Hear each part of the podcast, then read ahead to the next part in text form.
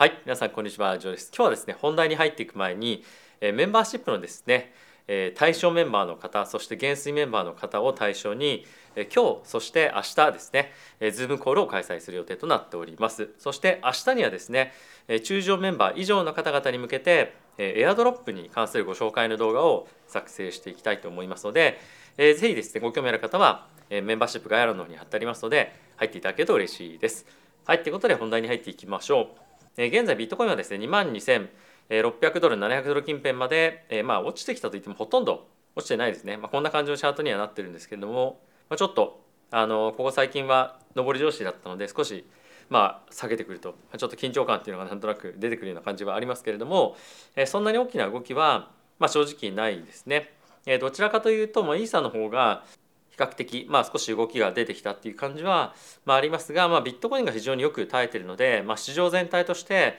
大崩れするというような感じは、まあ、今のところはないですね。でかつやっぱりですねあの経済指標に関しても、まあ、今日はそんなに何も出ていないということもあってそんなに大きな動きはちょっと出づらい環境にはなってきているかなというふうに思います。はい、でまあそんな中でも好調なのが、まあ、アプトスですね、まあ、アプトスに関してはこれ冷やしのチャートなんですけれどもえー、本当にここ数日間というか1週間2週間ぐらいで、ま、5倍ぐらいになってますかね。うんはいまあ、驚きのあのパフォーマンスを見せているわけなんですが、まあ、これ先日も解あの解説させていただきました通り NFT がま発行されたということでえそれに対しての非常に需要が高く、まあ、それで Aptos が上がっていったというような、まあ、形となっているそうです。はいでまあ、 Aptos 以外にも結構 DeFi 関係のプロダクトに関してはまあ、非常に強いパフォーマンスを見せているんですがここに来て結構僕は注目しているポイントが一つあるので、え簡単にご紹介したいんですけれどもちょっと拡大をしますね。はい、でここにビットコインの先物の、えーまあ、今の月そして次の月の、えー、オプションじゃなくて先物の価格が置いてあるんですけれどもここ最近までは次の月の次の月にあのセトル決済する先物の方がえー、今月決済する先物よりも安かったんですよね。まあ、つまりこれは今マーケットが、えー、ビットコインはですね今後、まあ、下に下がっていく、まあ、弱いまま継続していくっていうような、まあ、予想のもと、えー、こういった価格差になっていたわけなんですが、まあ、ついにこれ逆転しましたねイーサもあのビットコインに関しましても。なのでいよいよ先物マーケットも本格的にまあ、標準化といいますか、まあ、これまで過度にマイナスなセンチメントを持って推移をしていたっていうところが徐々に開けてきているんじゃないかなというふうに思ってます。まあ、こういったところが先日もご紹介した通りいろんなオンチェーンのデータにいろいろと反映されていって、まあ、テクニカル的にもオンチェーンのデータ的にもまあいろいろと買いやすくなっているような状況ではあるんじゃないかなというもので、まあ、今週 GDP、PCE そして雇用統計ですね、まあ、そういった、まあ、雇用統計は来週かな、えっと、もろもろまた数字出てきますけれども、えこういったところを見ないなが踏まえながら、まあ、結構マーケットは、まあ、引き続き方向感っていうのを、え見ていきたいなというふうに思っています。はい、で今日もまあいくつか、えーと、気になるポイントのマクロ関係のニュースっていうのがあるので、えー、そういったところをちょっとご紹介をしていきながら仮想通貨のマーケットも一緒に見ていきましょう。えー、まずはですねこちらを見ていきたいと思います。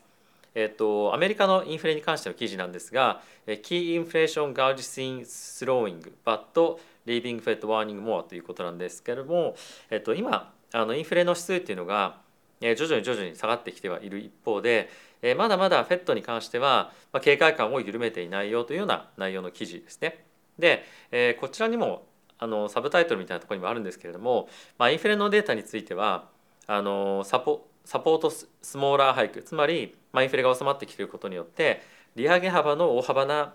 えー、まあ引き上げの必要性っていうのはもちろんなくなってきてはいる一方で not enough to pause ということでまだインフレをやめるには全然データが足りませんというような内容ですね。で下に行ってちょっと見ていただくと、えっと、まずこちらなんですけれども、まあ、FED がですね今あの見ているインフレの指数に関しましては、まあ、あの12月も含めえーまあ、スローダウンしてくるでしょうと、まあ、これは PC のことを指しているんですが、えー、このペースがですねスローウェストペース in more than a year ということで過去1年で最も、えー、ゆっくりなペースでの物価上昇率というころになってくるでしょうというのが今見込まれていますと。でそれがどれぐらいの数値かっていうと、まあ5、が今、えー、年間でインフレの率としてエコノミストが予想しています。でコアという観点でいうと4.4%になっていますと。でこれがまあ非常にスローダウンしている水準間の物価上昇率なんですけれどもまあとはいえまだやっぱ非常に高いですよね。やっぱりこういったところを見てみると、まあ、もう少し利上げの必要性っていうのがあるんじゃないかっていうような意見が、ま、結構たくさんは出てきていますが、まあ、その中でもちょっと目立ち始めているのが、まあ、徐々に出てくる高の発言ですよね。でまあそういった中で、はい、もちろん PC に関しては引き続き見ておかなければいけない数値ではある一方で PC だけではなくて今週に関しては GDP の数値もあるので見ておきましょうというような内容も記載があります。あとはですねちょっと気になるポイントとしてはこの辺りなんですけれどもエコノミスト、現在の経済学者が FED に対して不安を抱いていると。でそれは何かっていうとこちらなんですけれども現在のですね今のインフレの兆候を見ていながらもまだまだやっぱり利上げを継続してやっていかなければいけないということに関してかなりですねネガティブすぎるんじゃないかいわゆる不安を持ちすぎてるんじゃないですかっていうようなことを言ってるんですね。でそれによってフェットがですね引き続き高い金利水準を長く維持することによって US がですねアメリカが本格的なリセッションに長期で入ってしまう可能性もあるということで、まあ、そういったことがあまり良くないんじゃないかっていうようなことを心配していると。なので今マーケットは金利を上げすぎることによって、まあ、本当に深刻なリセッションに陥って株価が大きく下落するかもしれないよねっていうのが、まあ、一つ不安要素としてある。で今じゃあこれで金利が下がってくればいいかっていうと、まあ、あの今それをマーケットは見込んではいる一方でフェットとしてはそれによってまた物価が上がり始める上がり続けることがやっぱり不安なんですよね。どちらかというとフェットは、まあ、上げすぎて経済を急ブレーキかけて、え、リセッションに追い込むっていうところの方があのもう一段もう一回後から上げなきゃいけないとかっていうことよりも、まあ、非常に重要だと考えているので、まあ、やっぱりこの辺りは、え、まあリセッションに対して、まあ、しっかりと見ておく必要が、まあ、ありそうだなというような内容ですよね。はいでまあ、今の状況を鑑みてみると、えー、フェットの予想とマーケットの予想っていうのが、まあ、かなり違うというかあの、まあ、フェットのことを全く信用してないっていうのが、まあ、今の状況かと思うんですけれども、まあ、いよいよ今回 FOMC があったりとか、まあ、GDP、PC そして雇用統計金曜日に来週かなあのありますけれども、まあ、一個一個数値を見て方向感を確認していくしかないかなという正直思っています。まあ本当に今年の後半にどうなるかっていうのは全くわからないですし実際にインフレ率っていうのがどういうような状況になってくるかもわかんないですし、まあ、今アメリカですとか、まあ、あとはヨーロッパの方でウクライナに対してタンクですねをまあ戦争の武器としてまあ送るっていうこともやったりしているので、まあ、政治学的にも非常に不安定にまだまだ2023年はなっていくと思いますので、まあ、いろんな角度からまあいろんな不安が飛んでくる、まあ、そういった可能性も頭に入れながらしっかりとポジションをマネージしていくのが必要なんじゃないかなというふうに思っています。でまあそんな中ですねブラックロックのストラテジストが、まあ、改めてコメントを出していたんですけれどもえマーケットの、まあ、いわゆるその投資家に関しては今回の今の短期的な上昇は無視するべきですよというふうに言ってます。でこれなぜかっていうとブラックロックはですね非常に今のマーケットの利上げ織り込み予想についてまああのすごいネガティブな見方をしてるんですね。つまり今のこのあのマーケットが織り込んでいる状況っていうのは、まあ、あまりにも楽観的すぎると。つまり彼が言いたいのは5.5%からすみません5%から5.25%まで利上げを上げていく利上げを行う必要が出てくるのでマーケットはま近い将来疾病返しを食らう可能性がありますよというふうに言ってるんですね。まあ、それに伴って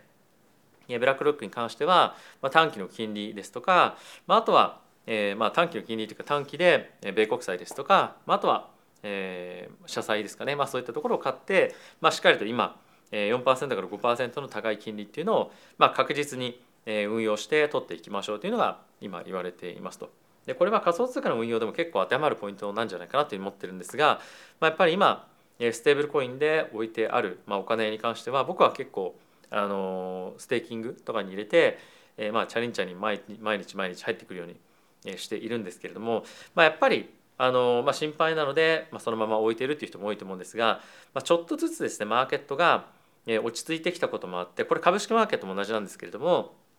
徐々に徐々に人が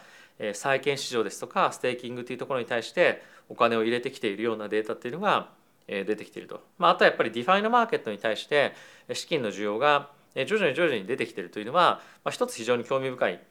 マーケット環境なんじゃないかなというふうに思っています。はい、ということで仮想通貨のニュース見ていきましょう。はい、続いてはこちら見ていきましょう。えー、ビットコインがですね、ここから大きく上昇するんではないかというような予測の記事になっています。で、今回比較されているのが前回のブルーマーケット2019年のタイミングなんですけれども、ブルーマーケットが前回来たタイミングではいろいろと、世界情勢が混乱するようなことがありましたけれども、引き金となったのはフェットの値下げじゃなくて利下げですね、利下げでした。で、今回についても、2023年の後半もしくは2024年の前半には利下げが始まりますよね。でそれに伴ってビットコインのマーケットっていうのは、まあ、本当に大きな上昇を遂げるんではないかというような、えー、発言が出てきています。まあ、これはさすがに利下げが起こったらもしかするとそういう可能性はまあ十分あるんじゃないかなというふうに思うんですけれども、まあ、問題はいつ利下げがあるかですよね今のところは本当にそれがまだ不透明なのでえー、何とも言えないんですけれども、まあ、そういったところが今注目をされていて、記事が書かれているとでプラスチャートパターン的にも非常に似てますよというふうに言っておりまして上が現在下が2018年から19年のブルーマーケットの開始のポイントというふうになっていて、はいまあ、ここで言いたいのはあのまずは利下げが起こったタイミング2019年18年の時で起こったタイミングっていうのは、まあ、非常に大きなブルーマーケットを誘い出す一つの要因になりましたと。で今回についても同様に2023年の後半には早く早ければですね利下げが行われるということでそこでまた大きく上昇していくでしょうとさらにそれに加えてチャートパターンというのも200日移動平均線をちょうど抜けたところで大きく跳ね上げているので非常に似ていますよねというのが今回の分析になってます。まあ、これがあのまあいいのか悪いのかっていうのはちょっと置いておいてもまあ利下げっていうのがやっぱり本当にマーケットのブースターになるってことは間違いないと思うので利下げのタイミングっていうのは、まあ、本当に非常に重要なポイントには引き続きなっていくんじゃないかなというふうに思ってます。はい、続いてはこちら見ていきましょう。えー、バイナンスがですね、えー、お客さんの資産管理を、まあ、少し、えー、ミスってたみたいなことが話に出ていたそうです。これは、えー、通常お客さんからあの預けられているもしくはお客さんが取引所に置いているお金っていうのは、えー、取引所はですね触ってはいけないんですね。まあ、これは FTX の時にも皆さんいろいろと、え聞いた話かと思うんですけれども、まあ、通常であればその資金に関しては触るべきではない。ただしバイナンスについてもこれらのお客さんの資金と自分たちの資金っていうのが結構ごっちゃになっていた時があったらしくて、えまあいろいろと数が合わないことがあったそうなんで、まあ、バイナンスもえまあそういったその資金繰りというかですね資金のやりくりみたいなところに対してまあ、何かしらの嘘みたいなものがあったんではないかというふうに言われています。でこの辺りはですね本当にまあ重要で通常であればあの顧客資産をですね、まあ、どうにかするってことはそんなあまりないところないことなんじゃないかなというふうに思うんですが、まあ、やっぱりある程度マーケット環境が厳しくなっていったりとか、まあ、あとはなかなか金利が上がっていくタイミングで資金をですね、まあ、ちょっと借りたいっていうふうになった時に誰かにお金お願いをして借りるというよりも、まあ、そこに顧客の資産が、えーまあ、すぐに借りれるようなところがあって、まあ、すぐ返すからいいでしょうみたいな感じで、まあ、やっぱり使ったりした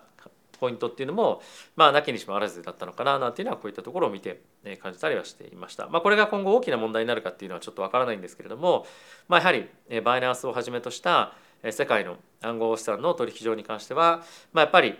もう少し厳しい資産管理のえまあ、ルールみたいなものが必要なのかなっていうのは感じられますね。はい、続いてはこちら見ていきましょう。えー、USDC のステーブルコインを発行している、まあ、サークルというですね会社があるんですが、えー、彼らはですね、えーと、約9ビリオン US ドルの IPO をしようと、まあ、IPO というかあのスパック上場ですねをしようとしていたんですけれども、えー、これがですね SEC がプロセスとかですね、まあ、いろんな調査が、えーまあ、かなりゆっくりすぎたことから、まあ、今回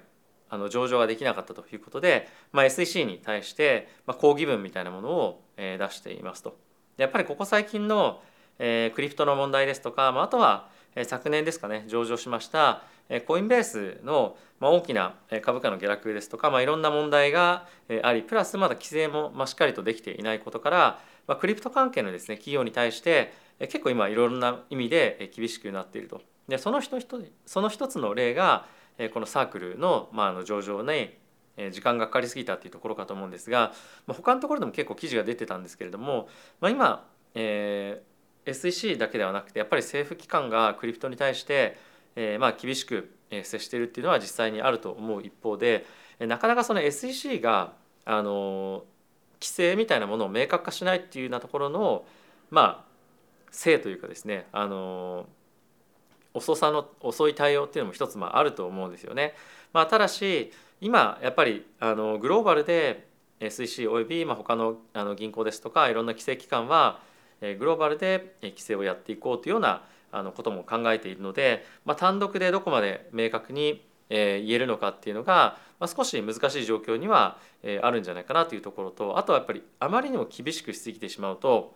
クリプトのマーケット自体が死んでしまう可能性もあるということでどこまで厳しくやってどこまで生かすかもしくはどういった基準にしてどれだけ猶予期間を与えるのかとか、まあ、そういったことも含めてまだちょっと方針が決まっていないんじゃないかなというふうに思うんですよね。やっぱりこのブロックチェーン Web3 の産業っていうのは、まあ、アメリカにとってもものすごく大きなチャンスにも今なっていますしこの分野に対して資金がどんどんどんどん集まっているということもあるので、まあ、簡単には潰せない産業だと思うんですよね。あとはやっぱり政治献金として非常に大きなお金を政治家の方々に対して、まあ、いわゆるその寄付をしているということでそういった観点からもまあ簡単にはあの SEC がまあなかなかものを言えない状況っていうのもまあ一定程度あるんじゃないかなというふうに思ってます。はい、次なんですが、えー、DEX のですね dYdX が、えー、と2月に156 million のトークンのアンロックつまり投資家に対してトークンの配布をですねする予定ではあったんですけれどもこれをま年末12月に12月そしてその以降ですねにずらしますということを発表していました。でこれは明確な理由は述べられてはいないんですけれども、まあ、おそらく今の市場環境でいう市場環境でトークンがリリースされてしまうと、まあ、その売り圧がですねマーケットにもろに、えー、かかってしまって DYDX トークンの、まあ、大きな下落につながってしまうんじゃないかということが、まあ、懸念されているポイントなんじゃないかなというふうに思います。で、え、やっぱりですね今こういった環境でもあるので取引ボリュームっていうのが、まあ、少ないですよね当然のことながら。でプラスそれに加えて、まあ、それで一旦大きく下落することによってもしくは、まあ、持ってる人同士でちょっと牽制みたいな感じになったりとかして急激な売りが出たとしたらうわもうじゃあそこで売らなきゃみたいな感じで売りが売りを呼ぶようなフローになる可能性があると。であれば、まあ、一定程度流動今の流動性である程度の売りを吸収できるぐらいのボリュームにとどめておいてこの2月のトークン配布においてはとどめておいてマーケットが回復するであろう今年の後半にまあ、そういった配布をずらすような感じに今しているというような感じかと思います。でやっぱりあのこういった環境でもあるので、まあ、なかなか新しいトークンのローンチっていうのも、まあ、正直ないと思いますし、まあ、あったとしてもそんなに簡単にうまくいかないような、まあ、マーケット環境なんじゃないかなというふうに思うので、まあ、やっぱりこういった大きなトークン付与があると、まあ、運営側も含めて非常にナーバスになるんじゃないかなというふうに思うので、まあ、一つこれはあの悪くはないあの戦略なんではないかなというふうに思うんですが、まあ、逆にこのトークンをもらう投資家の側っていうのは、まあ、本当にまあ致し方ないというかですね早く自分たちもある程度の利益を確定したいというところの部分もあると思うので、まあ、苦渋の決断なのかなというふうに思います。でこういったのが他にも、まあ、案内というかニュースになってないだけで、まあ、結構いろいろとあると思うんですが、まあ、こういったまだ市場環境ではあるので本格的な回復っていうのはしばらくまだ先にやるのかななんていうのは感じたりはしています。はいということで皆さんいかがでしたでしょうか。マーケット環境が、少し落ち着いてきてはいる一方で、え、結構また、えー、まあ機関投資家からの、え、空売りですとかが入ってますけれども、まあ、ある程度のマーケットが、え、まあそういった売りとかを耐えるともう一段上にボーンと吹くタイミングが、まあ、近い将来もしかすると FOMC とかそういった経済イベントと重なるかもしれませんが、まあ、上にでも下にでも大きくボラティティを伴った、えーまあ、上下運動っていうのは、まあ、あるんじゃないかなというふうに思うので、まあ、少し準備をしておいても、え、いいんじゃないかなというふうに思います。はいということで皆さん今日も動画ご視聴ありがとうございました。また次回の動画でお会いしましょう。さよなら。